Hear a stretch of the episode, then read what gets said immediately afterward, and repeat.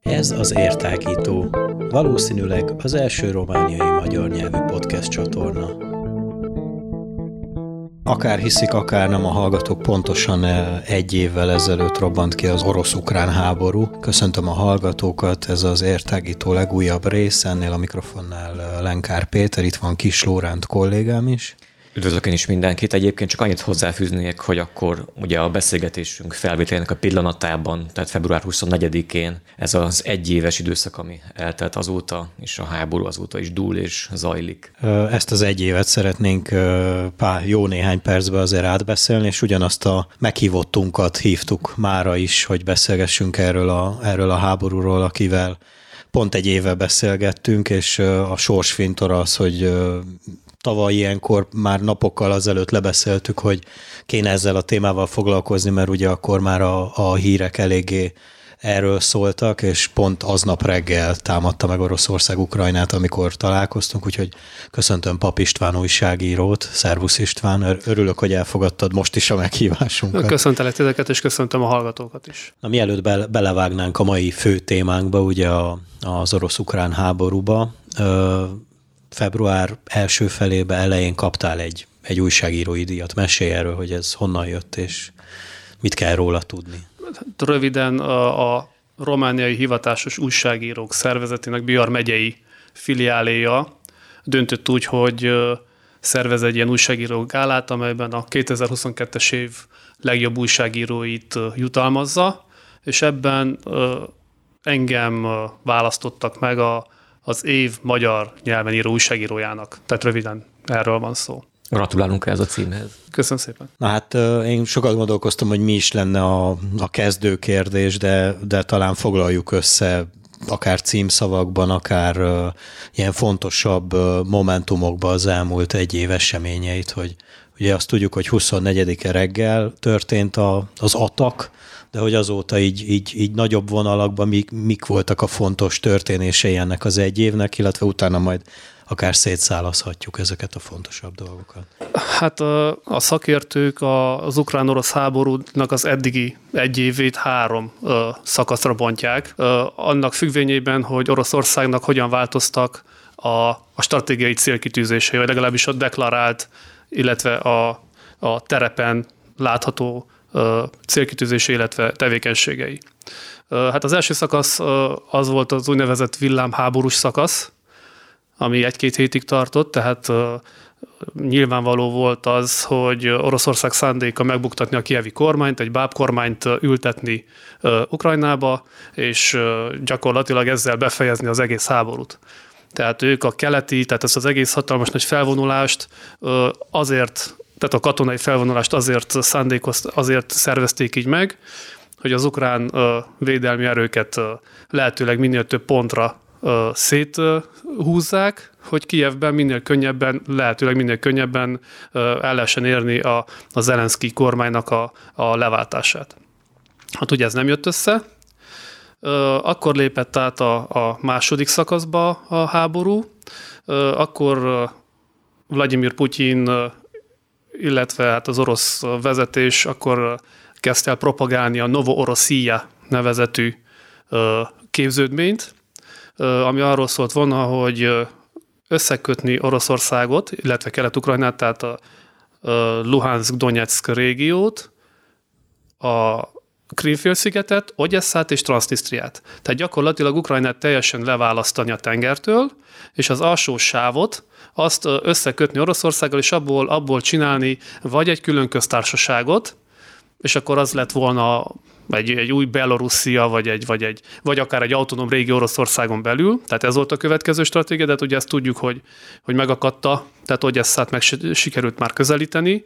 Uh-huh. Ez a dolog is megbukott hónapok után, és akkor lépett a harmadik szakaszába a háború, ami már, már Donetskra és Luhanskra koncentrál. Tehát mivel, mivel Oroszország a Ukrajna megtámadása előtt kinyilvánította Donetsk és Luhansk függetlenségét Ukrajnától, és elfogadta ennek a két régiónak a, az annektálását, Viszont katonailag még mindig nem foglalt el ezeket a régiót teljesen, tehát logikus az, hogy ahhoz, hogy Oroszország úgymond sikernek, illetve katonai győzelemnek uh, nyilváníthassa ezt a harmadik célkitűzést, az el kell foglalja a teljes régiókat, mind Donetsket, mind Luhanskot. Ezért is vannak most például Bakhmutban ilyen őrületesen nagy harcok, mert ez is a célkitűzés része, elfoglalni azt a két régiót, nem biztos, hogy miután ez a két régió megvan, akkor Oroszország azt fogja mondani, hogy köszönöm szépen, megnyertem a háborút.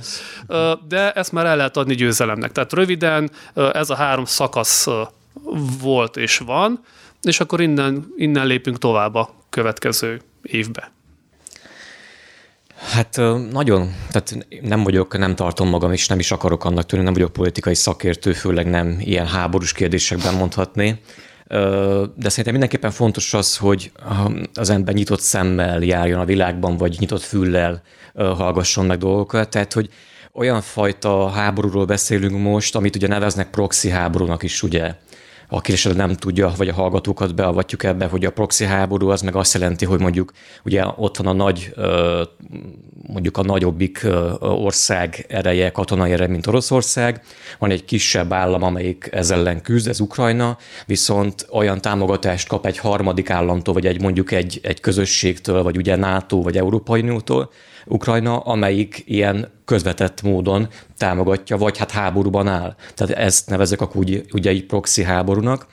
És azon gondolkodtam, hogy van, tehát folyik a proxy háború, és tényleg van, tehát hogy van front, tankok, ágyúzás, minden, minden, ami, ami egy háborúba kell mondhatni, bármennyire is hülye hangzik ez így megfogalmazva.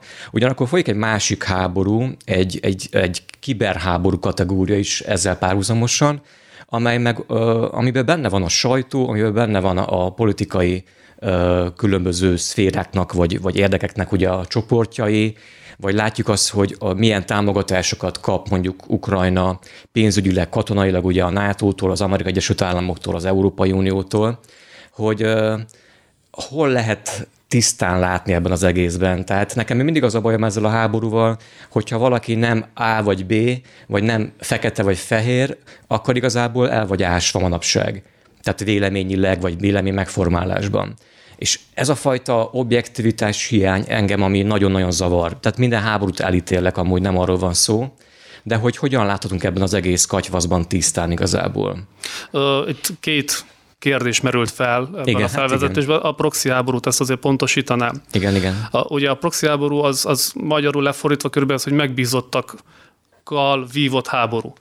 Itt most ez azért nem áll a proxy háború, ugyanis a, a, az egyik harcoló fél, tehát a nagyhatalmak által megbízott. Igen, igen. Az igen, egyik igen. fél viszont nem egy megbízott, hanem maga a nagyhatalom.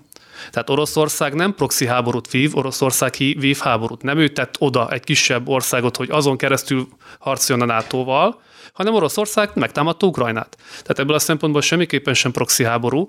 Másik irányból lehetne csak proxy háborúnak nevezni, hogyha az Egyesült Államok, illetve a NATO megbízta volna arra Ukrajnát, hogy harcoljon Amerika érdekében. Csak hogy ebből a szempontból sem áll a dolog, ugyanis Ukrajna nem Amerika érdekeért harcol, hanem a nemzeti fennmaradási érdekében, tehát a saját életért harcol. Tehát itt egy orosz-ukrán háború van, ezért én nem, nem használnám ezt a kifejezést, hogy proxy háború. Ukrajnát masszívan támogatja a NATO, a nyugati világ. Tehát nem is, nem is lehet ilyet mondani, hiszen ugye ott van Svédország, Finnország, akik a NATO-ba kérték felvételüket, ők is támogatják Ukrajnát. Tehát gyakorlatilag az egész nyugati világ beállt Ukrajna mögé, mert nekik az az elképzelésük, és véleményem szerint ez a helyes, ez, a, ez a, az elképzelés az, ami megállja a helyét, hogy Oroszországnak meg kell mutatni, hogy nem arra szolgathat így Európa felé mindenféle nemzetközi egyezményt, mindenféle megállapodást felrúgva. És ez válasz a második kérdésedre, hogy igen, természetesen egy mondjuk egy, egy japán vagy egy, vagy egy tanzániai jellemző, az lehet, hogy el tud vonatkoztatni ettől, és úgy tudja nézni ezt a háborút, mint hogyha egy foci meccset nézni, és akkor elemezné. De mivel mi benne vagyunk, tehát tulajdonképpen itt a mi bőrünkre is megy a játék, tehát egyáltalán nem mindegy, hogy, hogy ki fog nyerni a háborúban, és milyen, milyen következmények lesznek. Ezért tehát nagyon nehéz az itteni elemzőktől, bárkitől ilyen teljes objektivitást kérni és elvárni. Persze, az nagyon fontos, és ez, ez is egy nagyon jó a felvetésben, hogy ugye a, a zaj, a kibertámadások. Tehát nyilvánvaló, hogy mindkét fél manipulálni akarja a közvéleményt a maga javára. Ez, van, ez logikus, ezen nincs is mit háborogni, viszont az a feladatunk, vagy az, az a jó, hogyha nem csak az elemzőket, hanem az egyszerű állampolgárokat a, a, az érdekeit is nézzük, hogy próbálnak meg informálódni, hogy próbálják meg kiszűrni azt, ami ebből a médiazaj, ebből a manipuláció, ebből a, a, a hazugság, és próbálják meg a, a reális tények alapján megítélni azt, hogy mi zajlik. Viszont, viszont, hogy A vagy B. Mivel háború van, és a mi bőrünkre megy a játék, ezért nem lehetünk objektívak, bizony meg kell mondanunk azt, hogy A vagy B. Mindenkinek magának, minden társadalomnak magának, minden egyénnek magának. Mert ez, ez nem egy foci meccs, amit nézünk, és ha az én csapatom kikap, akkor majd jövő héten jön a revans. Nem. Tehát itt, ha egyszer valakit lebombáztak, az le van bombázva, itt, ha valakit megöltek, az meg van ölve, nincs visszaút, és az a kérdés, hogy akkor ezt, ezt mit lehet ezzel ellen tenni? Jelenleg milyen mi a helyzet a fronton? Tehát most hogy tudnánk ezt összefoglalni, hogy hogy állnak az ukránok és hogy állnak az oroszok? Hát éppen, éppen a legutó, legfrissebb hír az, hogy az oroszok nagy offenzívára készülnek keleten. Most pontosat nem tudom, hiszen most, most van alakulóban, most mikor mi beszélgettünk, lehet, hogy éppen most ezekben a pillanatokban indul meg egy nagy offenzív, de lehet, hogy nem. Ugye hát azt, azt tudjuk, hogy nyugat, nyugati világ, az Egyesült Államok az élen masszív katonai segítséget, tehát masszív fegyver segítséget, tehát nem katonai, hanem fegyver segítséget ígért Ukrajnának, és hát Oroszországnak sürgősé vált a dolog, mert hogyha ezek a, ezek a felszerelések, ezek a fegyverek megérkeznek Ukrajnába, akkor Oroszországnak a, a, a helyzete még kilátástalanabbá válik, tehát ezért is gondolom én is, meg mondj, sok elemző gondolja azt, hogy bizony Oroszországnak rá kell taposni a gázpedálra, és addig minél több ukrán területet elfoglalni, és minél inkább gyengíteni az ukrán haderőt, ameddig ezek a, a legújabb, legperformánsabb hadfelszerelések el nem érkeznek Ukrajnába. Mikor tavaly Oroszország megtámadta Ukrajnát, ugye sokan azt hitték, hogy ez tényleg pár napig fog tartani, vagy pár hétig. Mégis szembesülni kellett azzal, hogy ez az orosz hadsereg, vagy annak a, a fegyverei, vagy fegyverzete nem feltétlenül a legmodernebb. E, e, ezzel kapcsolatban mi a te meglátásod? Nem vagyok, nem vagyok szakértője a kérdésnek, tehát nem is érdekelt korábban, ez megmondom őszintén, tehát sem biztonságpolitikai, sem fegyverzett szakértő nem vagyok, csak arra hagyatkozom, amit, ami, amit olvasok, és ami megpróbálok hiteles forrásokból tájékozódni. Igen, hát nyilvánvaló, ez sejthető volt korábban is, de most már nyilvánvalóvá vált, hogy az orosz had felszerelésnek a, technológiai szempontból eléggé messze elmarad a nyugati világ hadfelszerelésétől. Most leszámítva az atombombákat, bár ugye ez is egy furcsa dolog, hogy Vladimir Putyin kijelenti, hogy felújítják a, az atombombákat. Hát én az egyszerű eszemmel azt gondolom, hogy az atombombáknak mindig és folyamatosan és percre, minden percben felújítottnak kell lenni. Na mindegy, ez zárójel. Tehát a konvencionális fegyverzetben Oroszország bizony nem áll úgy, mint a nyugat ami nem jelenti azt, hogy ezzel a fegyverzettel Ukrajnát nem lehetne megverni, hiszen Ukrajna aztán még annyira sem állt jól fegyverzet szempontjából, mint Oroszország. Tehát Oroszország azt gondolhatta a, tavaly február 24-én, hogy ez a fegyverzet, ez egyébként igen rengeteg fegyverzet amit, és hadsereg, amit felvonultatott Ukrajna körül, az, az nekik bőven elegendő lesz arra, hogy Ukrajnát lerendezzék. Mivel ez nem történt meg, illetve nagyon nagyok az orosz veszteségek, mind emberben, mind fegyverzetben, felmerül most már ez a kérdés, hogy valóban tudnak-e utánpótlást, tehát rá tudják-e állítani az orosz gazdaságot, hadigazdaságra, hogy azokat a tankokat, ágyukat, mit tudom, mindenféle fegyverzetet pótolják, amit, ami elveszett a, az ukrán háborúban. A másik pedig, ami, amivel most, és ez egy fordulópont, az én meglátásom szerint, hogy most már Vladimir Putyin annyira bele vitte az országot a, a háborúba, hogy most már nincs visszaút, és most már az ember élete számít. Uh-huh. Tehát még az elején, az elején azt tapasztaltam, hogy inkább a csecseneket küldte, inkább ilyen deszantos hadműveleteket próbált ott úgy érezte, hogy nem jelent veszélyt az ukrán hadsereg az orosz hadseregre nézve, viszont ahogy haladtak előre a dolgok, és látszott, hogy az ukránok ellenállnak, számolnia kellett azzal, hogy, hogy a hadműveletek további folytatása igen nagy emberveszteséggel fog járni orosz oldalon. Az, hogy ukrán oldalon nagy emberveszteséggel jár, ez, ez, ez nyilvánvaló. És meg, meghozta ezt a döntést Vladimir Putyin, tehát további, további nagyon nagy vérömlésre lehet számítani. Amúgy arról hallottunk már korábban, vagy ideje, az benne van a sajtóban is megjelent több esetben, hogy mind a két fél igazából játszik a számokkal olyan értelemben, hogy nem vallják be a, a veszteségeiket, vagy nem olyan mértékű veszteséget vallanak be sem az oroszok, sem ugye az ukrán oldalról.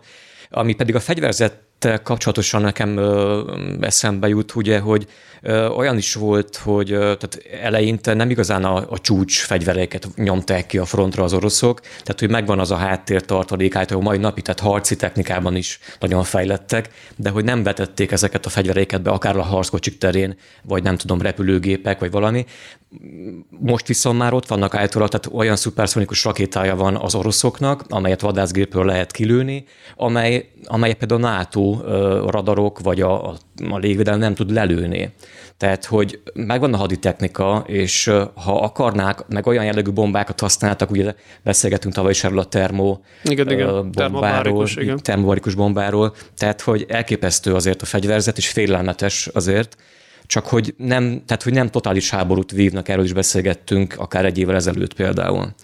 A másik oldalról a fegyverzet, ugye azt tudjuk, meghalljuk, ugye, hogy most például jelenleg ugye az adásnak a felvétel alapján ugye ezen a héten járt ugye Joe Biden Kievben például, és egy újabb 500 milliós csomagot ígért Ukrajnának, ugye, fegyverzet és egyéb dolgok terén illetve nem régebben az Európai Parlamentben szavazták meg azt, hogy akkor Európai Uniós tagállamok küldjenek majd vadászgépeket Ukrajnának segítségül.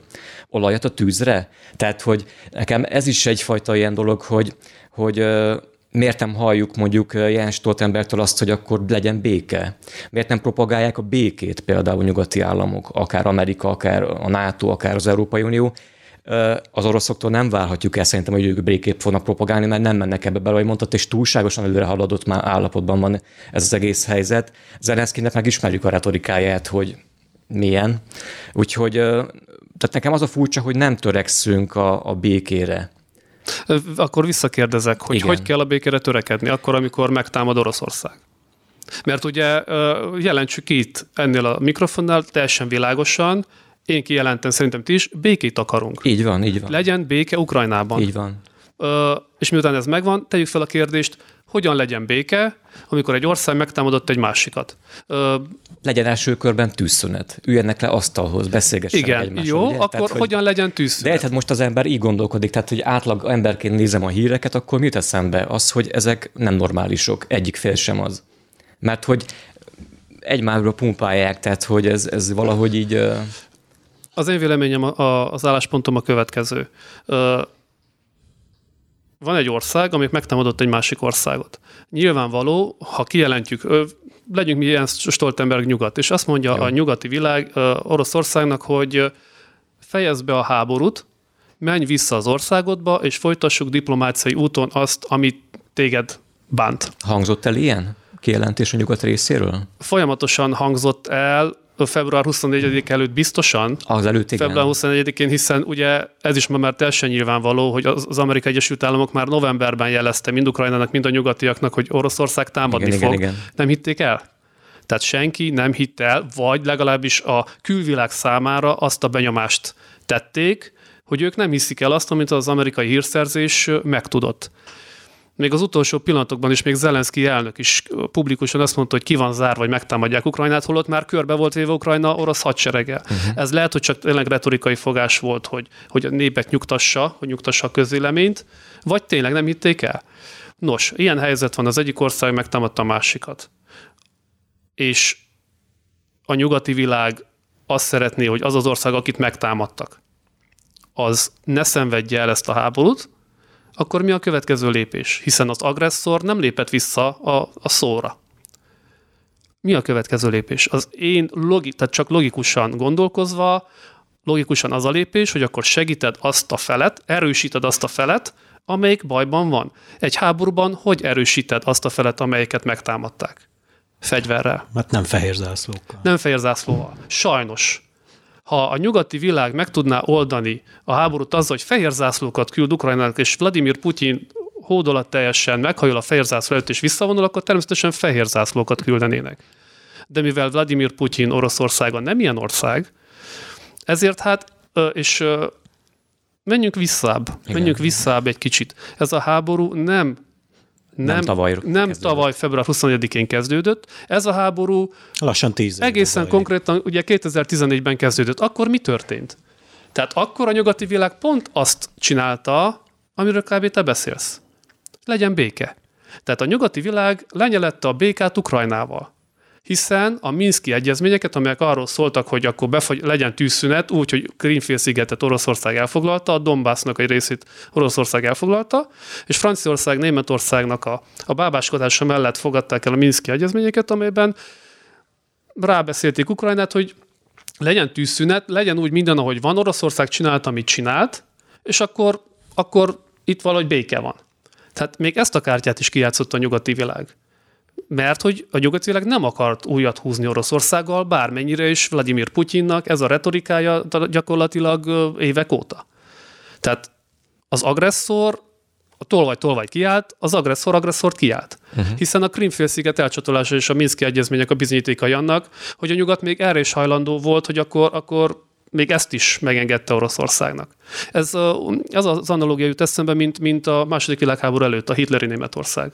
Ugye? Engedtük, gyorsan, engedtük. gyorsan felidézem. Elvesztették a háborút, Rúrvidék demilitarizált övezet lett. Jött Hitler, bevonult a hadseregével a Rúrvidékre. Nyugat mit mondott? Hagyjuk, hagyjuk, mert Németország. Jött Csehország Csehországot is feláldozták a németeknek, mondva, hogy hagyjuk, hagyjuk, nem akarunk háborút. Ausztriát a, annektálták. Annektálták, az is tilos volt a Versailles szerződés értelmében. Hagyjuk, hagyjuk, abba sem megyünk bele. És akkor jött Lengyelország, és azt mondták, na bocsánat, akkor most már húzzuk meg a vonalat. A tavaly február 24-e volt ez a vonal, ez a Lengyelország. Tehát ez volt az utolsó csepp, mert, mert a nyugati világ számára teljesen nyilvánvaló volt, hogy Oroszország megbízhatatlan hiszen már a Krimfélsziget annektálásával gyakorlatilag felrúgta az összes nemzetközi egyezményt Oroszország, ami Ukrajna függetlenségéről, területi integritásáról szólt, és amelyet Oroszország több alkalommal is elismert, illetve ratifikált. Tavaly február 24 ez volt az a pont, amikor rájött a nyugati világ, hogy itt nincs már mit tárgyalni Vladimir Putyinnal, addig, ameddig vissza nem szorítják oda, ahol Oroszországnak a határa van a nemzetközi egyezmények szerint hogyan nézhetjük a világot mondjuk? Van azért, ha belegondolunk, akkor van egyfajta, hát nem tudom, hogy világrend átalakulásnak vagyunk a tanulni egyébként? Még mindig, vagy jelenleg akár? Tehát, hogy olyan, ugye nem beszélhetünk már egypólusú világról sem, meg kétpólusú világról sem valójában. Ez egy többpólusú világ akkor, tehát ilyen geopolitikai értelemben véve Ugye vannak helyezkedések, hát előrenyomulások vagy visszahúzódások különböző politikai vagy hát stratégiai tereken, és ugye ezt tudjuk még akár a Huntingtoni dolgokból, hogy ugye aki uralja a magzónát, az lényegében, az lényegében uralhatja a világot is, vagy aki uralja a tengereket, vagy kijárásson a tengerekre, az nyilván uralni fogja a világot ilyen értelemben. Hogyan, hogyan mozoghatnak ezek a, ezek a világrendi átalakulások, igazából Egyesült Államok, Oroszország, uh-huh. Kína. Van egy világrendi átalakulás, van. Én úgy látom, hogy ismét kétpólusúvá válik a világ, úgy, mint volt a idegháborúban, azzal a kikötéssel, hogy van több alpólus. Tehát gyakorlatilag le, van az Egyesült Államok és Kína, a két főpólus, és amellett vannak az például Európa. Tehát az Európa az a nyugati világban egy alpólus, tehát igen, igen, igen.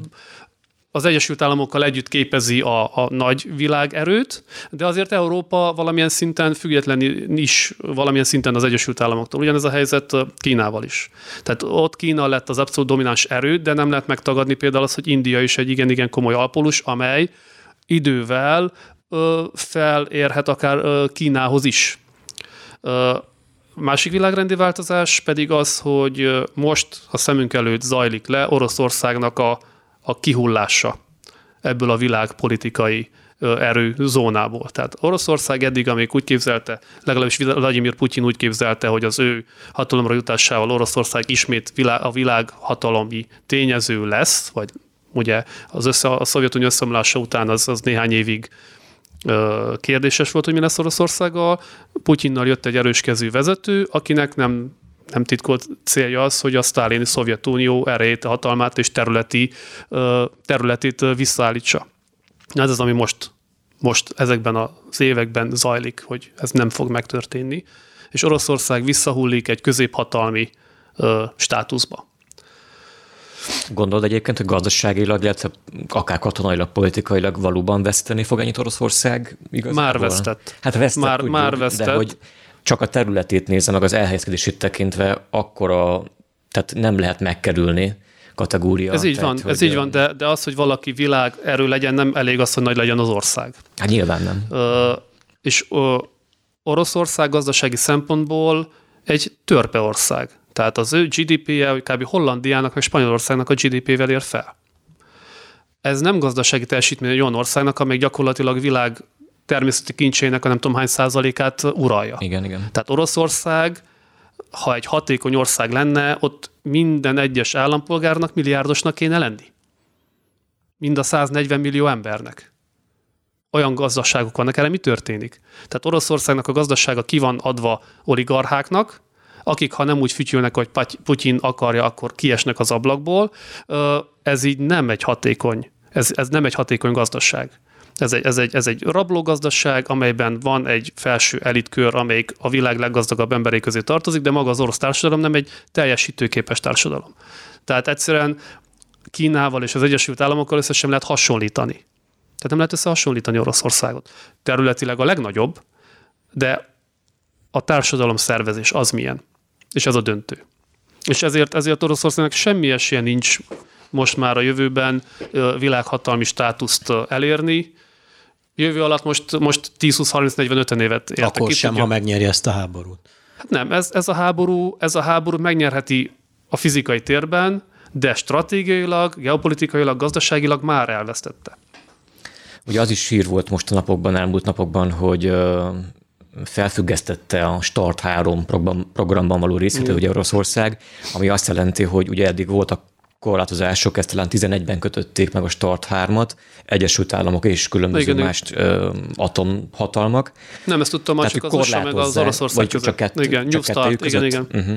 Tehát, hogy igazából korlátozzák, és nem is folytatnak atomkísérleteket, vagy atomfegyverrel történő kísérleteket ezek az országok. Most ezt függesztette fel ugye Oroszország, vagy mondta ki Putyin. Ez mit jelenthet? Ez egy olyan jelzés lehet, hogy akkor bár nem léptünk ki ebből az egyezményből, de azért felfüggesztettük, tehát mi akkor ezek alapján folytathatjuk a saját atomprogramunkat, akár ugye modernizálás, amit mondtál, hogy ez egyfajta fenyegetés, vagy ez csak a retorika, Mit jelenthet ez? Egyértelmű fenyegetés. Gyakorlatilag már a háború kezdetétől fogva az orosz retorikában benne van benne ez, van hogy atombomba. Atom. Igen, igen, valamilyen, igen. valamilyen formában mindig előkerül. Ami nyilvánvaló fenyegetés, hogy mindenkinek eszébe juttatni, hogy mi atomhatalom vagyunk, nekünk van atomfegyverünk, mi használhatjuk az atomfegyvert, folyamatos, folyamatos volt. Ez ugyanennek a retorikának egy újabb része. Minden elemző azt mondja, hogy Vladimir Putyin azért van annyira racionális, hogy tudja, hogy atom, atom fegyvert nem vethet be. És még ez Kína, és ez sem, semmiet, ez Kína is kijelentette. Tehát Kína még támogatja Oroszországot, a leghatározottabban megüzente Oroszországnak, hogy atomfegyvert bevetni nem lehet. Tehát innentől kezdve igen, igen. gyakorlatilag Oroszország, ha bevetni az atomfegyvert, akkor aztán tényleg az egész világot maga elé úszítaná, ami miért is? Miért is? Azért, hogy Donbassban még legyen két, két négyzetkilométerre? Tehát ezt, ezt felmérték az oroszok, de nagyon, nagyon jó és nagyon hatékony retorikai fegyver, mert ne felejtsük el, hogy Oroszország most demokratikus államok ellen küzd. A demokratikus államok azt jelenti, hogy ott az ottani politikai vezetőknek nincs korlátlan hatalmuk, nekik figyelniük kell a közvéleményre. Na már most, hogyha például az egyszerű amerikai állampolgár meghallja azt, hogy Vladimir Putyin atombombát fog bevetni, akkor lehet, hogy az ő véleménye is meg fog változni, és azt mondja, hát ne támogassuk többet Ukrajnát fegyverrel, mert akkor az oroszok bombát dobnak ránk. Ugyanez van Európában is. Tehát ezek, ezek a retorikai fogások arról szólnak, hogy az európai közvéleményt, meg a nyugati közvéleményt elbizonytalanítsák ennek az akciónak a helyességéről, mármint annak helyességéről, hogy a nyugati világ fegyverrel támogassa Ukrajnát. Amúgy ö, azt érzékeljük, hogy eszkalálódás van, tehát mind politikailag, mind háborús helyzetet tekintve, hogy eszkalálódhat mondjuk addig a helyzet, hogy és elborul az atya akár, agya akár Putyinnak, vagy egy tábornokának, akinek ott a piros gomb felett az ujja, hogy megtörténhet szerintetek?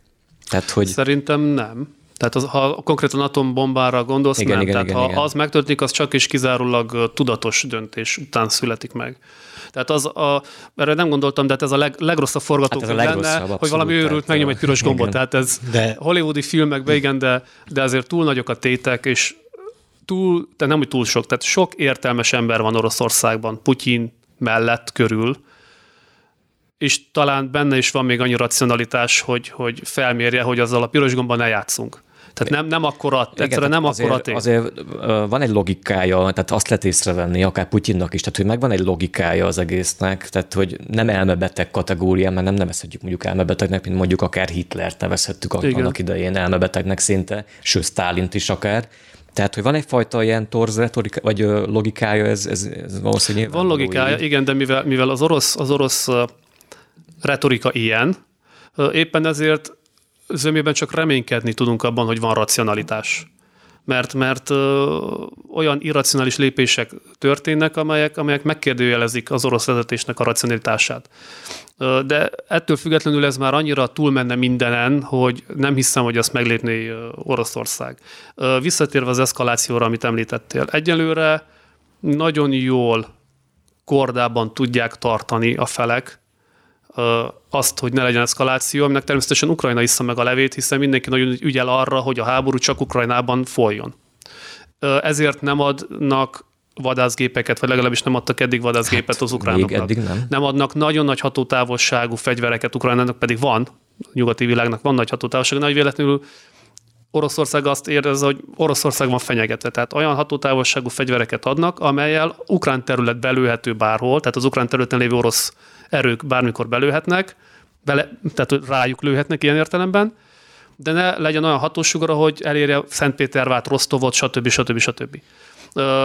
És természetesen arra is nagyon ügyelnek, hogy NATO katona még a közelébe se legyen az ukrán határnak, mert abban a pillanatban, hogy a háborúban az első NATO katona netán meghalna, onnantól kezdve már az eszkaláció lehetősége fennállna. Úgyhogy ebből a szempontból jól, jól jól irányítják a dolgokat mind a nyugatiak, mind az oroszok. Tehát az oroszok is ugye a retorikában ők meg kijelentették, hogy ők az egész nyugat ellen harcolnak, ami kvázi így is van de még nem tettek olyan lépéseket, amelyel a NATO-t provokálnák, és ez természetesen ez is egy tudatos döntés, és ez is azt bizonyítja, hogy nagyon racionálisan felmérik ott azt, hogy, hogy mivel játszanak. Taglaltuk itt már a, a katonai, a különböző politikai témákat is ezen belül, viszont nem érintettük, vagy nem beszéltünk még arról, hogy ugye hát mióta a háború kitört, nagyjából azóta ö, léptek életbe szinte azonnal különféle szankciók ugye a nyugat részéről Oroszország irányába. Ezek gazdasági szankciók egyértelműen, vagy elsődlegesen, és ö, tehát újabb és újabb csomagok kerültek be, vagy hát ö, lettek aktiválva Oroszországgal szemben. És voltak, hát voltak érdekes dolgok utóbbi egyében, ugye gondoljunk csak az északi áramlat egy-kettőnek a, hát nem is tudom, hogy fogalmazzak ezzel kapcsolatban. Megrongálás. Szabotálásával, vagy megrongálással, vagy baleseti tényezőről. De hogy a lényeg az, hogy, hogy valahogy az volt a, vagy az, azt hallja többnyire az ember, hogy, hogy nem igazán viseltem meg olyan mértékben talán az oroszokat ez a csomó gazdasági szankciós csomag, mint amennyire mondjuk ez el volt úgy tervezve vagy képzelve a nyugat részéről, és hogy sok helyen halljuk azt is akár, hogy jobban szívta eddig meg az egészet Európa, mint mondjuk ugye Oroszország. Az amerikaiak meg hát igazából ebben a tekintetben meg ilyen mondjuk, hogy harmadik nevető fél is lehetne egy kicsit. És akkor itt ugye itt van a, a, tehát a, a gáz kérdése, a kőolaj kérdése, akár más olyan nyersanyagok, amelyek eddig jöttek mondjuk Oroszországból, Németországba, Európába, és amelyek működtették lényegében az európai gazdaságokat. Ilyen-olyan százalékban országonként nyilván. én némileg másképp látom a helyzetet. Igen. Nyilván Oroszország számára a nyersanyag, az energiahordozó, az is a, a fegyverviselés része. Tehát amikor valakivel szemben fel akar lépni, akkor elzárja a csapot, és akkor már, már lépéselőnyben van, kényszerhelyzetben hozza a másik fel. Mint ahogy ezt megtette azért a történelem. Így van, így van, így van. Tehát uh, nyilvánvalóan, hogy a, a, a könnyen Európába jutó orosz gáznak a leállítása, az, az nehézséget okoz az európai gazdaságnak. Ez egyértelmű.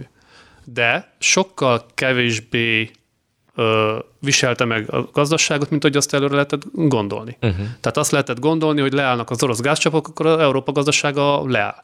Nem ez történt. Nem ez történt. Európa gazdasága, bár ugye infláció van, egy csomó probléma van, energia, beszerzési problémák vannak, de Európa jól vizsgázott ebből a szempontból, és tudja biztosítani a gazdaság működtetéshez szükséges energiát az orosz gázon kívül.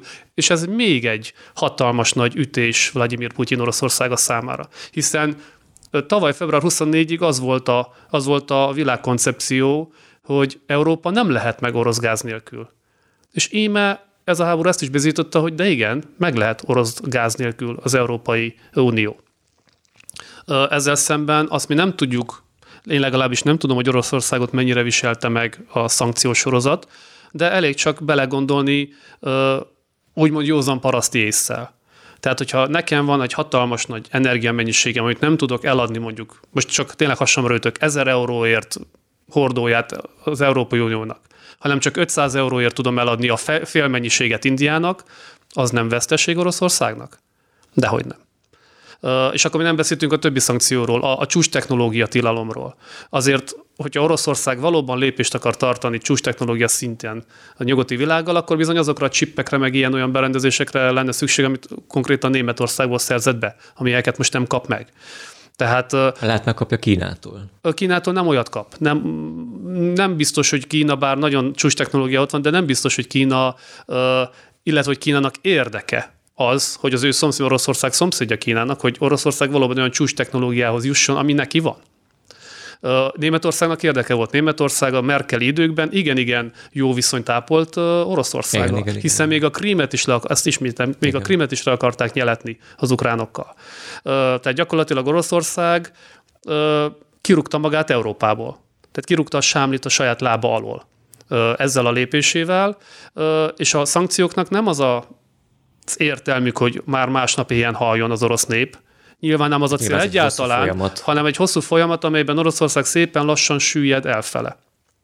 És elszigetelődik diplomáciailag is, elszigetelődik gazdaságilag is, elszigetelődik a technológia tekintetében is. Az az egyetlen dolog, amiben Vladimir Putyin bízhat, az az európai demokráciák. Paradoxon. Hogy az európai közvélemény és az amerikai közvélemény megváltozik és, meg fogja, és a, a közben azt fogja mondani, nem, elég volt az Oroszországnak a sújtásából, jöjjön vissza minden, ahogy addig volt. Nem számítok erre, erre nem számítok, de éppenséggel megtörténhet. Tehát ott nagyon hosszú ideig elhúzódik a háború, ez akár Oroszországnak a javára is fordíthatja a, a dolgokat ebből a szempontból. De minden más szempontból, és ne felejtsük el azt, hogy egy háború iszonyatos költség. Tehát most azokat a tankokat, amelyek az ukrán háborúban odavesztek, azokat Oroszországnak pótolnia kell. Tehát azokat a tankokat elő kell állítani, az pénzbe kerül. Az ember anyagba kerül, tehát azt meg kell csinálni, az embereknek kell dolgozniuk. Most, amikor 300 ezer embert ö, soroztak be, tehát gyakorlatilag azokat az embereket én feltételezem a gazdaságból szippantották ki. Tehát az orosz termelésből kiszippant az 300 ezer embert, hogy menjen harcolni Ukrajnába.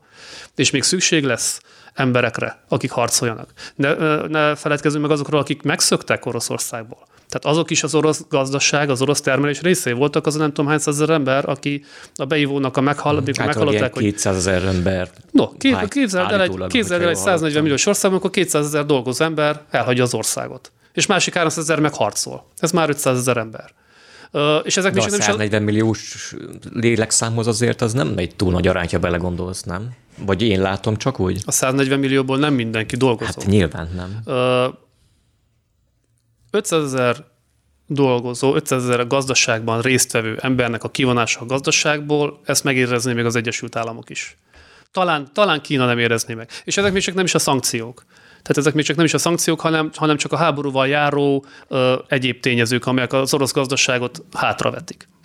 Úgyhogy ö, ebből a szempontból is. És az energiahordozó is olyan, hogyha ezt, ezt is olvastam a napokban, erre nem is gondoltam, hogy ugye eladják féláron a nyersolajat, oroszok, Törökországnak, Iránnak, vagy nem Iránnak, Indiának, meg nem tudom még kinek, amelyek finomítják, és utána elarasztják a piacot a saját ö, végtermékükkel, és az orosz végterméket már nem veszi meg senki. Uh-huh. Ők, ők csak szállítják a nyersanyagot. Ez is visszahullik az orosz gazdaságra negatívumként. Tehát olyan számtalan tényező van, amely, amely az orosz gazdaságot körülbelül tízszer olyan erősen megüti, mint mondjuk a nyugati társadalmat, hogy ebben nem bíznék, hogy Oroszország gazdaságilag ezt nagyon jól fogja abszolválni ezt a háborút. Hát főleg, hogyha még inkább el fog húzódni, nyilván. Főképp elhúzódik, és hogyha következetesen betartják a szankciókat, akkor itt néhány éven belül látványos lesz a, a visszaesés. Most pedig csak azért nem látványos, mert mi nem látjuk, mert nem mutatnak képeket. Tehát, ö, vannak információk nyugati sajtóból, meg elemzésekből, amelyeknek egy része reális, egy másik része pedig túlzó. Tehát ezt, nem, ezt mi nem tudjuk most felmérni ö, még. Csak a logikus elemzések alapján jöhetünk rá arra, hogy ezek a folyamatok, ezek, ezek, ezek nem elképzelt dolgok, hanem ezek reálisan lejátszódó folyamatok ezeknek a szankcióknak a hatására. Olyat lehet még hallani, és akkor ez azért kapcsolódik a gazdasági dolgokhoz, meg nyersanyagokhoz, energiához, hogy mm, mondtam, hogy Amerika ilyen harmadik nevető félként van ebben az egész koncepcióban. Tehát, hogy ugye olyan is elhangzott akár régebben, hogy ne, le, ne, ne tartsd jóban, vagy ne legyenek jóban Németország és Oroszország, mert akkor bajba van, a, mondjuk az amerikai érdekek bajba kerülnek, hogy nincs egyfajta, nyilván is lehetne összeesküvés mert kategória is persze, hogy ez az amerikai érdek lenne valahol, hogy akkor gyengítem mind a két felet? Ö, Mert hogy azt ugye mondtad, hogy van mondjuk vannak al pólusok. Alpólusok, mm. igen, és mondjuk ilyen Európa, Amerika mellett kategóriában, sőt, vannak, akik azt mondják, hogy ilyen félgyarmati állapot lehet akár befolyás tényezőben mondjuk Amerika és Európa között, és nyilván Európa hátrányára, hogy nem egy célja valahol mondjuk az Egyesült Államoknak az, hogy a saját pozícióját úgy helyezze bele ebbe a képbe, hogy akkor gyengítem mind a két felet.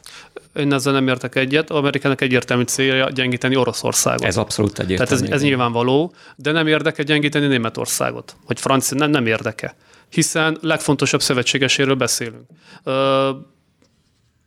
Törökországgal kapcsolatban volt egy, egy ilyen elég súlyos probléma, tehát ott a török-amerikai viszony az pont emiatt is ment tönkre, mert tönkre ment. Igen, igen, igen. Mert hogy, mert hogy Amerika nem úgy viselkedett Törökországgal, hogy egy szövetségessel viselkedni kellene. Szerintem ezt a leszkét megtanulta Amerika, hogy nem gyengítem a saját szövetségesemet, mert ezáltal a saját lábamat szúrom meg. Az viszont tény, az viszont tény, hogy Oroszországot gyengíteni akarja, és Amerikának ez, ez jó dolog, hogyha az Európa energetikai szempontból leválik Oroszországtól, de ezt mondjuk Oroszországnak látnia kellett volna már tavaly február 24 előtt, hogy eznek ez lesz az egyik számára, vagy hát nem, hogy nem várt, ezt akartam, hogy nem várt következő, de épp ez, hogy várt következménye. Tehát, hogyha ennek a háborúnak ez az egyik logikus következménye, hogy akkor az Európai Unió, az európai piac, az európai politikum ki, ki fog hátrálni Oroszország mellől minden téren. És még inkább Amerikával fog szövetségbe kerülni. És igen, ez Amerika érdeke, viszont az mindig, legalábbis a magyar közbeszédben az szinte mindig elsikad, hogy Amerika ez, ennek cserébe ad valamit. Amerika ennek cserébe adja a világtörténelem leghatalmasabb, a világtörténelem leghatalmasabb katonai garanciáját. Mert az nem egy, az nem egy egyszerű dolog ám, hogy egy New Yorkban, egy Los Angelesben élő emberrel elhitetni, hogy Amerika érdeke az, hogy egy Észtország nevezetű a Földön, azt se tudom, hol van országban amerikai katona menjen. Vagy Afganisztánban amerikai katona menjen. Tehát igenis az az amerikai nép azért áldozatot is hoz azért a gazdasági érdekért, amit nyer. Uh-huh. Hát nyilvánvalóan Amerika sem a, a jarkangyal, hogy mindenkit megvédünk, de nekünk ebből semmi hasznunk nincsen, de megvan neki a gazdasági haszna, mint hogy a biztonságpolitikai haszna is Amerika haszna is, nem? Nyilván, hogyha, nyilván. hogyha biztonságban vagyunk, és nem kell lődözni az oroszokra. Mert annak ellenére, hogy az Egyesült Államok és Oroszország rivális, hát azt nem lehet mondani azt, hogy Amerika lődöz Oroszországra, és Oroszország sem akar lődözni Amerikára, mert ez, ez egy öngyilkos világháborúhoz vezetne.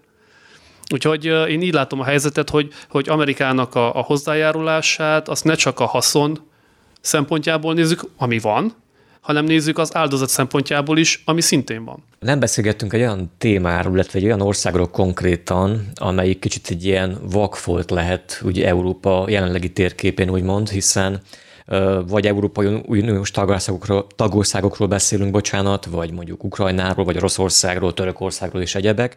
Van egy olyan ország, amelyik nem is EU tag, nem is, nem is NATO tag talán, ugye, Persze, ha jól tudom, illetve, hogy nagyon nagy számú orosz lakossága van, és ugye ez Moldova lenne. Illetve, illetve ha jól tudom, körülbelül majdnem a lakosság 40 a lehet, hogy nincs annyi. Kevesebb. Lehet, lehet hogy tévedek akkor. De hogy nagyon nagy arányú ugye az orosz kisebbség akkor Moldovának, és ez egy olyan zóna, egy olyan ország, amelyik akár joggal gondolhatja magára most azt, hogy veszélybe kerülhet mert hogy ugye vannak a ígéretek Moldova felé az unió részéről, hogy akkor majd tagállamként ugye felveszik az unióba, Romániával való egyesülésről is lehet hallani sok esetben, amit a moldávok által egy része nem szeretne, egy része szeretne, Románia szeretné, tehát hogy ezekkel nagyon, viszont az Oroszország nem szeretné valószínűleg, szóval ez egy újabb ö, katalizátor. katalizátor lehet, vagy egy újabb probléma zóna lehet Moldova? És ott van még akkor Transnistria is hát persze. persze. tehát Moldova mindig is, mindig is problémazóna volt. Egy kicsit általánosabban Igen. közelíteni meg a dolgot. Tehát az egykori Szovjetuniónak, illetve Oroszországnak stratégiai politikája, geostratégiai politikája az, hogy a peremvidékeken, tehát Oroszország, Szovjetunió peremvidékein lehetőleg minél zavarosabb politikai körülményeket hozzon létre. Gondolok itt egészen konkrét ugye Moldovára, amihez hozzácsapta a Transnistriát, gondolhatunk akár Ukrajnára is, ugye, amihez hozzácsapták a Krimfélszigetet, gondolhatunk Közép-Ázsiára, ahol olyan, olyan határokat húzogattak meg Szovjetunióban, hogy most a Google Maps-en rámész, nem, nem jössz rá, hogy hol húzódik a határ. Éppen azért, hogy a helyi közösségekben ö, konfliktus gócokat teremtsen, vagy a Nagorno-Karabakh, ugye azeri örmény, tehát az is az, is az, az, az oroszok mérgezett talmája, ha úgy vesszük. Ö, Pont azért, hogy Oroszország legyen az az erő, amelyik úgymond békét teremt ezekben a kicsi békétlen országokban. Erről szól a moldovai történet is. Tehát Moldovának a történelem során nem sok köze volt, sőt semmi köze nem volt Transnistria, azt a Nyepernek a, a, a bal oldalához, de ugye milyen jól jön most, vagy jól jött Oroszországnak, hogy Transnistriába ott hadsereget állomásoztathat, és bármikor hivatkozhat arra, hogy Moldovának semmi mozgás, politikai mozgástere nem lehet, ott, ahol orosz csapatok vannak. És hogy mennyire veszélyben van Moldova, ezt eddig is tudta, érezték a saját bőrükön a nap napi tapasztalat emiatt, amiket elmondtam, de most Vladimir Putyin ki is jelentette, hogy felmondja azt a külpolitikai stratégiát Oroszországnak, aminek egyik kis alpontja az, hogy elismeri Moldova területi integritását. Tehát ez, ez egy egyértelmű üzenet arra, hogy nem csak Ukrajna jön, de Moldova is jön ha eljutnak Vagy odáig is. A, a, ugye a Nova Orossziáról, ha beszélünk, ahol az lett volna a terv, az oroszoknak a terve, miután nem sikerült az ukrán kormányt megbuktatni, hogy gyakorlatilag a Donbass-tól egészen a Transnistriaig, tehát Moldovaig egy ilyen déli orosz felhatóságú sávot létrehozni. Tehát nyilvánvaló, hogy ebben ebbe bele van húzva Moldova is. És akkor ugye jött, jött az ukrán hírszerzésnek is a, a tájékoztatása, amelyben figyelmeztették Moldovát és a nyugati világot, hogy Oroszország kibertámadásra készül Moldova ellen. Tehát ezek a jelek egyértelműen azt bizonyítják, hogy Moldova most már célkeresztbe került. Eddig csak úgy ott volt, eddig ebben az ukrán háborúban, tehát eddig egy abszolút tényleg, hogy nagyon jól fogalmaztott, vakfolt volt itt a, ebben a térségben, most már viszont Oroszország ráirányította a figyelmet Moldovára, jelezve, hogy ti is a célkeresztben vagytok.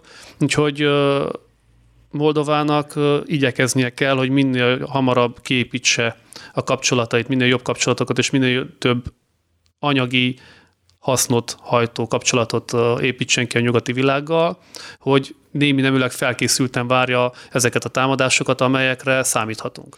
Hát, ha jól tudom, akkor már korábbi időszakban is, tehát uh, voltak olyan lépések az Unió részéről, hogy anyagi támogatás. Persze, az folyamatosan megy, igen, Moldovát, igen. tehát hogy mert ugye most egy, egy nyugatbarát kormánya van ugye a Moldovának, és hogy, de mi lehet mondjuk az emberekben, a moldovaiakban, ugye, mert hogy a politikát mondjuk látjuk, vagy halljuk a hírekben, de milyen lehet az álláspont mondjuk Moldovában az emberek között, akik mondjuk oroszajkúak, vagy a, vagy a moldávok, tehát hogy Erre két, két dolgot tudok mondani. Egyrészt Moldova egy demokratikus állam, amelyben, amelyben választásokon jutnak hatalomra a vezetők, tehát most a moldovaiaknak a zöme úgy gondolja, hogy egy európai irányultságú vezetésre van szükség, ezért került oda Maja Sandu. Nyilvánvalóan ez nem, nem jelent az egész moldovai ö, ö, lakosságnak a véleményét, de most ez van. Az pedig egy másik kérdés, hogy mondjuk az orosz barát vezetők hogy kerülnek oda, tehát hogy ők mennyi orosz támogatást kapnak ahhoz, hogy, hogy ők hatalomra kerülnek, ez zárójel. Egy feltételezésből indulok ki, ami viszont egy mérésre alapszik. A moldovai közhangulatot most össze tudnám hasonlítani az ukránnal. És Ukrajnában a háború megkezdése előtt 2021-ben még a lakosságnak körülbelül 40%-a érezte magához közel Oroszországot. A háború kirobbanása után ez lecsappant 8%-ra. Tehát gyakorlatilag Oroszország, és íme, hogy ez is egy érv amellett, hogy Oroszország szerintem a 21. század legrosszabb döntését hozta meg a saját szemszögéből ennek a háborúnak a megindításával, hiszen eddig reálisan létezett egy orosz barát, nagyon masszív orosz barát közösség Ukrajnában amit gyakorlatilag ez a háború elolvasztott. Ugyaneznek a kihatása lehet Moldovára is, tehát, mert ugye, hogy vannak orosz ajkúak, meg illet, eloroszosodott, nagyon sok az eloroszosodott moldáv, semmi garancia nincs arra, hogy ennek a háborúnak a következtében az egyébként oroszul beszélő moldavek, és azt nem köszönjük, nem kérünk Oroszországból, menjünk csak nyugatra. Hiszen Ukrajnában is az orosz ajkúaknak is a nagy része most már azt mondja, köszönjük szépen, mi függetlenek akarunk lenni, Oroszország hagyjon békén minket, hiszen őket is lövik az oroszok. Uh-huh.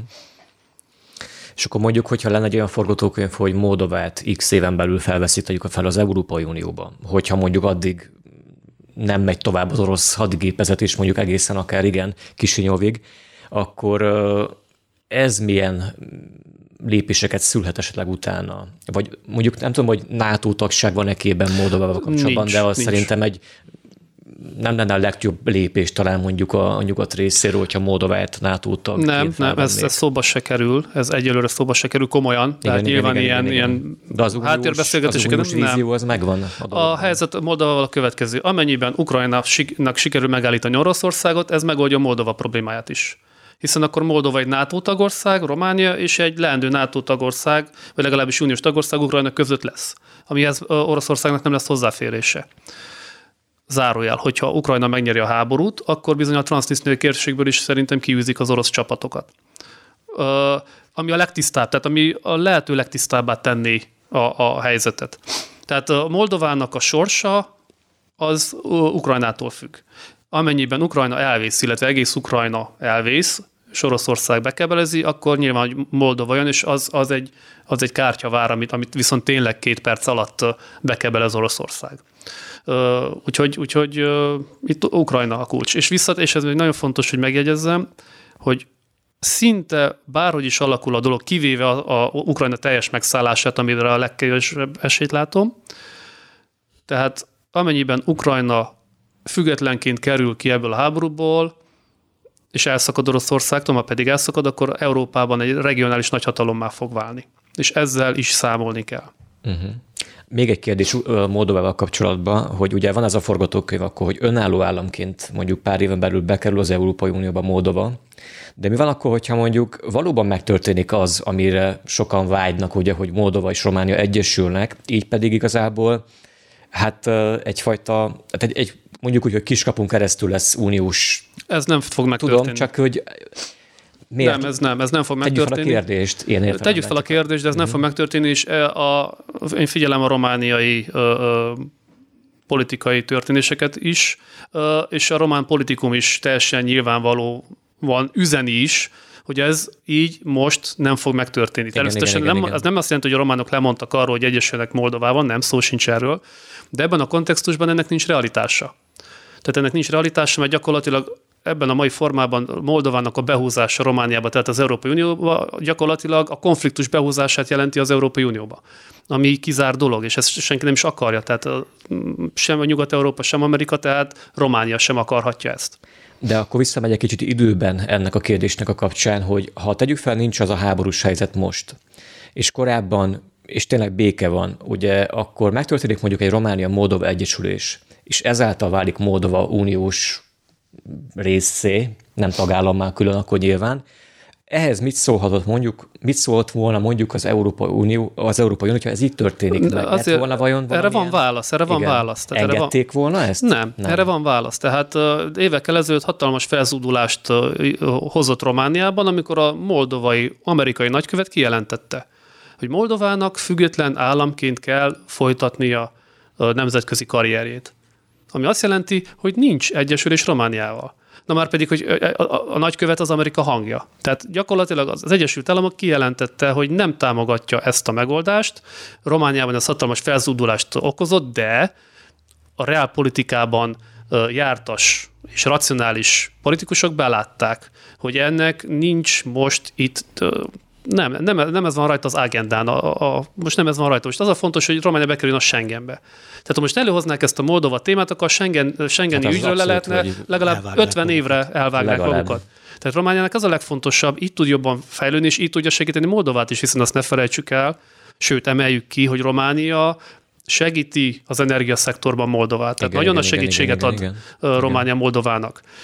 Gyakorlatilag egy ilyen revíziós, hogy így fogalmazok, ilyen revíziós politikával gyanút ébreszteni Románia az Európai Unióban, holott egyszer már meg volt üzenve Romániának, hogy nem ez az út.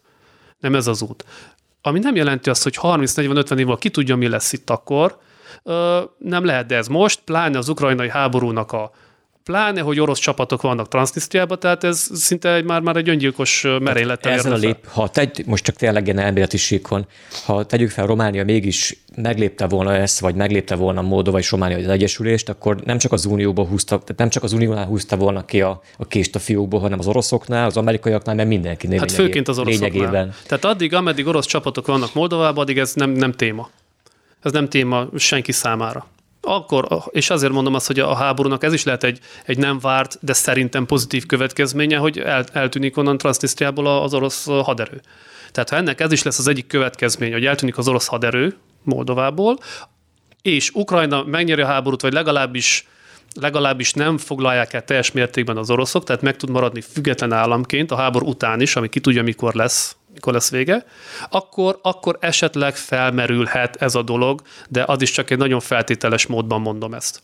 Mert pont ezért, mert számítani kell arra, hogy Moldovában van egy igen, igen erős, nem Románia párti lakosság. Nem tudom, mennyire orosz pártiak ők még, ezt nem tudom a mostani háborúnak a, a tükrében, de hogy nem román pártiak, az biztos. Tehát most egy újabb konfliktus gócot bevonni ilyen nemzeti érzelmeknek a kielégítése érdekében, ez nem biztos, hogy egy bölcs döntés, hiszen mondjuk Moldovát, hogyha Oroszországtól tud független lenni, akkor semmiféle kulturális, nemzeti uh, hátrány nem éri. Tehát azok igen, is igen. román érzelműek, ott a román kultúra uh, ott van, tehát uh, az olyan, mint Ausztria meg Németország. Attól, mert Ausztria, Ausztria, senki nem fenyegeti a bécsi német embereket, hogy német iskolába járnak, német egyetemre járnak, stb., hogy megszervezzék a saját nemzeti identitásuk szerint az életüket Moldovában, ugyanez a helyzet. Még hogyha lenne egy romániai csatlakozás, akkor már éppen a kisebbségben lévő még inkább fenyegetve érezni magát. Mi az a, mi, mik azok a lehetőségek, amikkel véget érhet ez a háború? Mert mondjuk, ha Oroszország nyer, tegyük fel, tényleg elfoglalják Kelet-Ukrajnát, vagy akár tovább is mennek, akkor vége van a háborúnak? Tehát, hogy, hogy, hogy ezt a nyugat lenyeli, vagy Ukrajna fennmaradt része lenyeli? Illetve a másik oldal, meg hogy van olyan, hogy Ukrajna nyer? Különféle forgatókönyvek vannak, ezek a forgatókönyvek, amiket felsoroltál, mind benne vannak. Hogy melyiknek mekkora esélye van megvalósulni, hát ezt, ezt most jelenleg megmondani nem, nem lehet. Nem is ezt várom tőled. Ugye van az első forgatókönyv az, hogy valamelyik fél nyer. Vagy az orosz, vagy az ukrán megnyeri a háborút, ami azt jelenti, hogy a saját katonai stratégiai célkitűzését elérte. Ukrajna katonai stratégiai célkitűzése nyilvánvaló. Az oroszokat kiűzni Ukrajna területéről belértve a Krimfélszigetet is. Ez, ezt, ezt mondják már, amióta elkezdett a háború, ebben nincs vita. Az orosz a stratégiai célokat, ezt felvázoltam az elején, ezek, ezek a, a hadi cselekményeknek a változása függvényében változnak az orosz. Tehát most jelenleg mi úgy tudjuk, hogy Oroszország számára az jelenteni a győzelmet, hogyha a két régiót, Luhanskot, Luhanskot és Donetszket elfoglalná, és megmaradna ez a sáv, az összeköttetés a Krimfél-szigettel. Most valahogy így, így néz ki, és akkor ülne le tárgyalni Oroszország. És akkor azt, azt ö, hívná győzelemnek. De mivel hangsúlyozom és ismétlem, tehát ez bármikor változhat, lehet, hogy az orosz stratégiai cél akár már holnap-holnap után megint meg fog változni. Van egy olyan dolog, hogy befagy, befagy a front, és lesz egy, lesz egy tűzszünet, ami tulajdonképpen nem megoldás semmire, kivéve arra, hogy nem lő, lövöldöznek nap, mint nap. Lesz egy ilyen koreai valami ilyen megoldás, gyakorlatilag 50 év óta háborúznak, csak éppen tűzszünet van. Elképzelhető ez is Ukrajnában, hogy gyakorlatilag nem zárul le békeszerződéssel a háború, hanem lesz ez, lesz egy demarkációs vonal, amin időről időre átlövöldöznek, és lesz egy befagyott konfliktus zóna Európának majdnem a közepén. És a harmadik a békekötés, amelyben a két fél kompromisszumot köt, belátja, hogy túl sok áldozatot hozott, nem bírja már fenntartani ezt a háborút, és, és megszületik egy béke megállapodás. Én utóbbi tartom a legkevésbé valószínűnek, hogy a két fél meg tudjon állapodni, hiszen olyan szintű bizalmatlanság és gyűlölet halmozódott fel, amely az értelmes párbeszédet lehetetlenné tette Ukrajna és Oroszország között. Tehát ha lesz is békeszerződés, ez nyilvánvalóan csak a nagyhatalmi nyomásra fog történni. Egyrészt nyugati nyomásra, másrészt kínai nyomásra, mert ugye ezt se felejtsük el, hogy Kínának is érdekei vannak ebben a kérdésben. Zárójelben Kínának az az érdeke, most még, hogyha így folytatódnak, hogy minél tovább elhúzódjon a háború, mert addig az Egyesült Államoknak a figyelmét leköti Európa, és kevésbé fog tudni odafigyelni a csendes óceáni térségre. Odafigyel, hogy azt higgyük, hogy nem, de megoszlanak a, az, er, az erői. Úgyhogy Kína egyelőre azért is van így standby-ba, így Oroszországot támogatja és meg nem is, mert neki ez az érdeke, hogy az Egyesült Államokat gyengítse. Jó, hogy felhasznál egyébként Kínát, mert ugye most szintén ezen a héten, vagy elmúlt héten akkor történt az is, hogy a kínai külügyminiszter járt ugye Európában. Igen, a párt, a párt külügyminiszter, a párt külügyminiszter, igen, bocsánat. Hát ez igen, egy furcsa igen. rendszer. És az, részt is vett ezen a, a Müncheni béke, Igen, igen. hát nem, nem is tudom mi volt, a biztonság politikai konferencia, Igen, igen. vagy hasonló volt ugye Münchenben, ott fel is szólalt, és állítólag vannak ilyen úgymond külpolitikai, vagy politikai elemzések, meg hangok, hogy lehet, hogy jönni fog majd egy, egy béke ajánlat, vagy béke megoldás javaslat, akár Kína részéről. Nem tudom, hogy ez mitben állna, vagy hogy Van, ki. van béke vagy van is javaslat. egy javaslat. Csak hogy az Oroszország számára elfogadhatatlan, Igen, igen. hiszen Kína azt mondja, hogy a békének és a nemzetközi rendnek a népek szuverenitásán és területi integritásán kell alapulnia. Hát ez Hát ezzel igen. gyakorlatilag kilőtték, Kilőtték a- az, orosz, van. az orosz főstratégiai célokat. Másrészt viszont, hogy adjanak egy milyen jól politizálnak, hogy Oroszország biztonságpolitikai érdekeit is figyelembe kell venni a béketárgyalásokon. Na már most ezt lássuk, ez a kettő üti egymást. Tehát a Ez egy- kettőt, ez egy nagyon jó kettőt egyszer, tehát ez így egy van, a kettőt játék. egyszerre nem lehet. Igen, igen. De Kína, Kína úgy tudja támogatni Oroszországot, hogy közben azért a saját érdekeit nem, nem óhajtja uh, sútba dobni emiatt, és tudja nagyon jól, hogyha, hogyha területi ö, ö, dolgok előkerülnek, tehát ezek a területmódosítások, országhatármódosítások, ez egy Pandora szelencét indítja el, és további konfliktusokat generált az egész világon, például Ázsiában is, amelyre ugye nyilvánvalóan Kínának egyáltalán nincs szüksége. És még akkor Kína és a csendes utcáni, ö, hát nem mondom hadszintérnek még, de lassan lehet azt is nevezhetjük, úgy nevezhetjük majd. Szintén így ö, jönnek ilyen hírek, ugye, meg amit mondtál például, hogy ugye ide behozhatjuk akár Tajvan esetét ugye Kínával, illetve hogy Nancy Pelosi is járt ugye nemrégiben Tajvanban, és hogy ez mekkora feszültséget okozott ott a térségben. Nyilván ez egyfajta olyan, meghúzom a bajt, hát picit Kínának kategória lehetett diplomáciailag, vagy nem tudom, mi lehetett az alaplépésnek a, az indoka, és ott egyből kezdődtek a hadgyakorlatok a kínaiak részéről, meg Igen, az az- amerikai hadihajók is felvonultak, tehát hogy ez egy érdekes gócpont, nem érdekes, inkább szomorú gócpont lesz, hogyha ez megvalósul. Viszont én, amit olvastam, vagy hallottam korábban, hogy például Kína nem len, nem, nincs olyan mértékben mondjuk felkészülve, akár, hát nem tudom, hogy logisztikailag lehet, de katonailag nincs annyira felkészülve, hogy mondjuk megépne egy hasonló dolgot, mint mondjuk Oroszország Ukrajnával szemben. Tehát, hogy nem mernének neki menni még legalábbis Tajvannak, Egyrészt azért, mert nincsenek, vagy nem tartják magukat annyira felkészültnek katonailag például.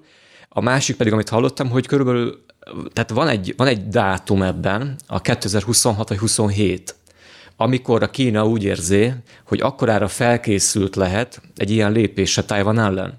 Ez, ez, ez párhuzam is, meg nem is. Tehát Igen. az orosz-ukrán háborút jó, azért tehát... nem tartom, jó, sokan elvízik ezt a párhuzamot, én azért nem tartom jónak ezt a párhuzamot, ugyanis Tájvánon is kínaiak élnek. Tehát Kína, most arról beszélünk, hogy Kína megtámadja Tájvánt, tehát hogy Kína még saját területének tekinti Tájvánt, hogy most támadja le és ölje meg a saját embereit. Kína so, szerintem, szerintem soha nem fogja Tájvánt megtámadni.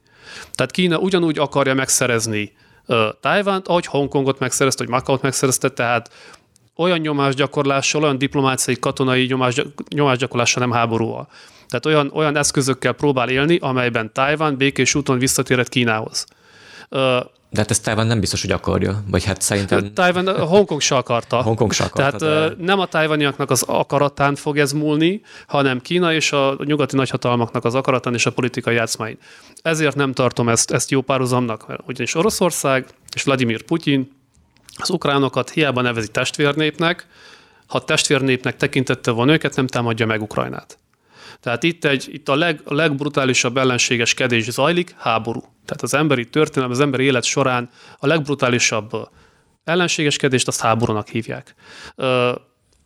Ezért sem jó a párhuzam. Tehát Oroszországnak van egy geostratégiai elképzelése, vagy Vladimir Putyinnak, és azt próbálja érvényesíteni, amely egyszerűen nem jön be. Tehát Putyinnak minden egyes lépésével, amelyben az ő Oroszország biztonságát akarja biztosítani, pont, hogy ellenhatást vált ki, és még, még rosszabb helyzetbe kerül Oroszország ezzel a háborúval. Tehát azok, akik kijelentik, hogy Oroszország már elvesztette a háborút, ezt ki lehet jelenteni, hogy Oroszország már elvesztette a háborút. Hiszen ha el is foglalja azt a két régiót Ukrajnában, biztonságpolitikai szempontból, orosz biztonságpolitikai szempontból az kész katasztrófa, hogy ezen közben Finnország és Svédország NATO tag lesz. Mert, mert az lesz. Tehát amit, el, amit nyernénk, még ezt is feltételes módban kell mondani, amit nyerne Oroszország a gáton, azt, azt tízszeresen elveszti a, a réven. Úgyhogy ezért sem jó az összehasonlítás a kettő között. Mármint a kínai, tájvan és orosz-ukrán között, igen, mert ez egy, sokkal, ez egy sokkal komplikáltabb, legalábbis nekünk innen Nagyváradról úgy tűnik lehet, hogy sőt, biztos, hogy ugye a csendes óceáni térségben még az ukrán helyzetre nem tudnak sokat, ott pedig az ottani szálak azok, amelyek nyilvánvalóbbak. No hát szerintem akkor remélem, hogy megegyezhetünk, hogy egy év múlva ilyenkor ne beszélgessünk majd erről a témáról, vagy már olyan értelemben beszélgessünk majd, hogy már le lesz zárva. Vagy akár hamarabb is. Hát, vagy akár hamarabb, igen. Ami, Tehát, ami hogy közösszök, ami nem valószínű, hogy meg fog nem történni. Az legutóbbi napok eseményeit látva ez, ez még elhúzódik. Há, igen, sajnos igen. Na hát mindenkinek megvan valószínűleg a vélemény erről a háborúról. Nyugodtan kifejthetitek ezt a YouTube csatornánkon vagy Facebook oldalunkon, ugyanis itt megtalálhatjátok ezt a beszélgetést, de ott vagyunk minden podcasttel foglalkozó platformon is, úgyhogy lehet minket hallgatni bármikor, nem csak ezt az adást, hanem a korábbiakat is, úgyhogy iratkozzatok fel, kövessetek be minket, és köszönjük szépen István, hogy elfogadtad ismét a meghívásunkat, és köszönjük a hallgatóknak, hogy meghallgatták ezt az adást. Sziasztok! Sziasztok!